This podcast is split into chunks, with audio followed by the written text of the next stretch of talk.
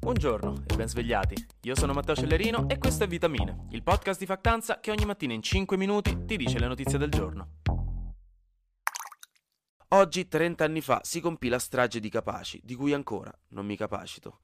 okay. Eh, questa era per drammatizzare, scusatemi, adesso faccio il serio. Il 23 maggio 1992, Cosa Nostra, la mafia siciliana, su ordine di Totò Rina, fece esplodere l'equivalente di 500 kg di tritolo sotto un pezzo dell'autostrada A29 in Sicilia, a Capaci, appunto, vicino Palermo.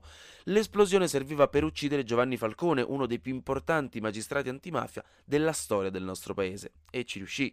Insieme a lui morirono furono anche la moglie magistrata Francesca Morvillo e i tre agenti della scorta Vito Schifani, Rocco Di Cilo e Antonio Montinaro. Per questo oggi si festeggia in Italia la giornata della legalità in onore e ricordo di tutte le vittime delle mafie affinché non si smetta di lottare contro questa piaga nazionale. Un'indagine del New York Times ha fatto luce su come Haiti, che si trova nei Caraibi e si rese indipendente dalla Francia nel 1804, venne costretta dalla Francia a un pagamento di 150 milioni di franchi dell'epoca per la sua libertà. Cioè gli dissero: Ah, hai fatto la rivoluzione, hai già versato sangue per la tua libertà, adesso se non ci paghi 150 milioni di franchi noi torniamo con le navi da guerra e ti bombardiamo. In pratica gli chiesero 30 milioni di franchi all'anno, quando gli introiti dello Stato erano di appena 5 milioni di franchi all'anno. Eh, insomma una cosa assurda. Visto che Haiti non aveva chiaramente tutti questi soldi, la Francia la costrinse a chiedere a lei stessa un prestito per pagare, sviluppando così un doppio debito senza il minimo senso. Poi nel corso degli anni venne creata addirittura una banca nazionale di Haiti che però era di proprietà delle banche francesi, quindi dovevano pagare commissioni solo per usarla. Poi entrarono di mezzo gli americani che controllarono Haiti per decenni da inizio Novecento. Insomma, il colonialismo fece davvero tante di quelle porcherie. In pratica dal 1825 Haiti ha pagato un totale di 560 60 milioni di, euro, eh, di dollari per questo debito, scusatemi, che ha fondamentalmente causato una situazione economica di povertà incredibile. Secondo gli economisti, se gli haitiani non avessero dovuto pagare questa tassa per la loro libertà, avrebbero aggiunto dai 21 ai 115 miliardi di dollari alla loro economia, probabilmente sollevandola dalla situazione di povertà e arretratezza sistemica del paese, dove oggi solo un bambino su quattro arriva alle scuole superiori, dove gli ospedali mancano di strumentazioni di base, dove mancano infrastrutture idriche e sanitarie, Insomma, una vera tragedia partita agli inizi dell'Ottocento. 3 news, perché queste non sono flash.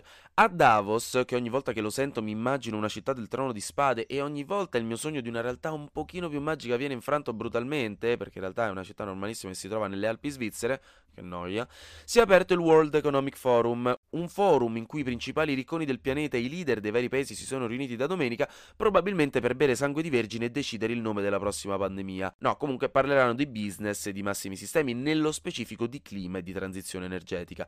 Ci saranno due novità, una è che gli oligarchi miliardari russi non parteciperanno per la prima volta dalla rivoluzione comunista, per motivi diversi, e un gruppo di milionari da tutto il mondo ha insistentemente chiesto di tassarli, cioè di tassare i mega ricchi per appianare le disuguaglianze in giro per il mondo e mettere una pezza alle conseguenze di pandemia e della guerra. Poi in Francia hanno un problema con la senape. La famosa senape francese non sa da fare perché le ultime annate, particolarmente aride in Canada, dove a quanto pare si produce un botto di senape mondiale, chi ci avrebbe mai pensato al Canada, ma anche la guerra in Ucraina e il clima non perfetto in Francia hanno tragicamente diminuito la produzione di semi di senape. Quindi ora i francesi sono in difficoltà, non sanno più che metterci sopra il filetto, ma alla fine si può dire che mangino brioche. Eh, invece forse è stato risolto il caso Diatlov, un evento adorato dai fan dei misteri di tutto il mondo perché per un botto non si aveva idea di che cosa fosse successo. In pratica è stata una tragedia, oggi vi sto parlando solo di tragedie, però così almeno la settimana può solo che migliorare, vediamola così. Tragedia del 1959 in cui morirono nove studenti e un docente, Diatlov, che erano andati in esplorazione sui Monti Urali, in Siberia.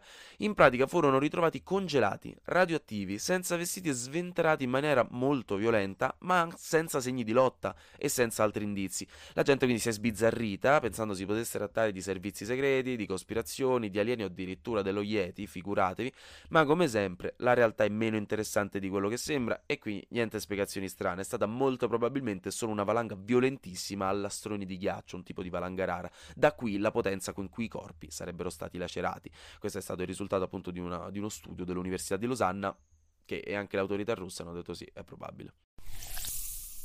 E invece queste sono le flash news. A Firenze hanno rapinato una gioielleria per mezzo milione di euro passando attraverso i tombini ed entrando dentro senza farsi scoprire. E detta così sembra davvero un videogioco, anche se Chiaramente mi dispiace per i proprietari. Il Milan ha vinto il campionato di calcio italiano dopo 11 anni, il diciannovesimo della sua storia e ieri sera a Milano un bordello che non vi immaginate, si sono ovviamente visti persino dei trattori nelle strade della città e non scherzo. In un articolo del Guardian la dottoressa Serian Sumner prova a convincerci che le vespe in realtà siano nobili animali, socialmente complessi e fondamentali per l'ambiente e che non dovremmo avere paura. Io vorrei rassicurarvi sul fatto che è assolutamente una menzogna, le vespe sono il male, non credete a questa disinformazione, la lobby delle vespe vi vuole solo meno attenti e più docili, non vi fate fregare.